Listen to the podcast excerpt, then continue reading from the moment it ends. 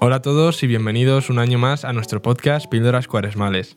Lo primero de todo queremos presentar a Sara de Miguel, la nueva integrante del equipo que junto a mí y María Barbero traeremos una nueva píldora cada domingo. Sara, preséntate un poco. Hola chicos, Eh, bueno yo soy Sara de Miguel, eh, tengo 23 años y pertenezco a la cuarta comunidad de aquí Santa María del Parque. Como ya sabéis, Píldoras Cuaresmales nació el año pasado con el fin de llegar a la gente y ayudarles a vivir la cuaresma de una forma diferente y más cercana. La estructura va a cambiar un poco, os traemos experiencias, en principio habíamos pensado en traer dos a la semana y en caso de conseguir alguna más, pues también subirla.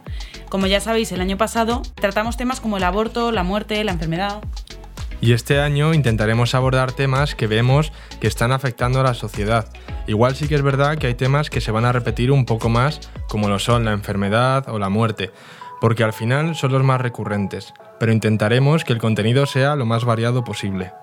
Este año además eh, vamos a tener un apoyo en el programa que tenemos en Radio María, Dies Domini, junto al padre Juan Ignacio, que por si alguno no lo habéis escuchado, estáis a tiempo de hacerlo todavía todos los domingos a las 8 de la mañana, pero que también lo podéis escuchar más tarde ya que se queda guardado formato podcast.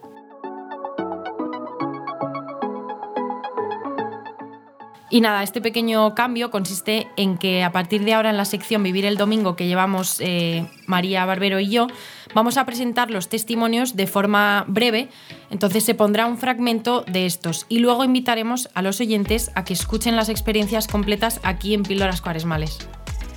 Aparte de esto, como el año pasado, los viernes traemos las charlas cuaresmales, que tratarán también sobre diferentes temas de cara a la preparación de la cuaresma, que se retransmitirán por medio del canal de YouTube de la parroquia, pero aparte nosotros subiremos al podcast para que podáis acceder a ellos en cualquier momento.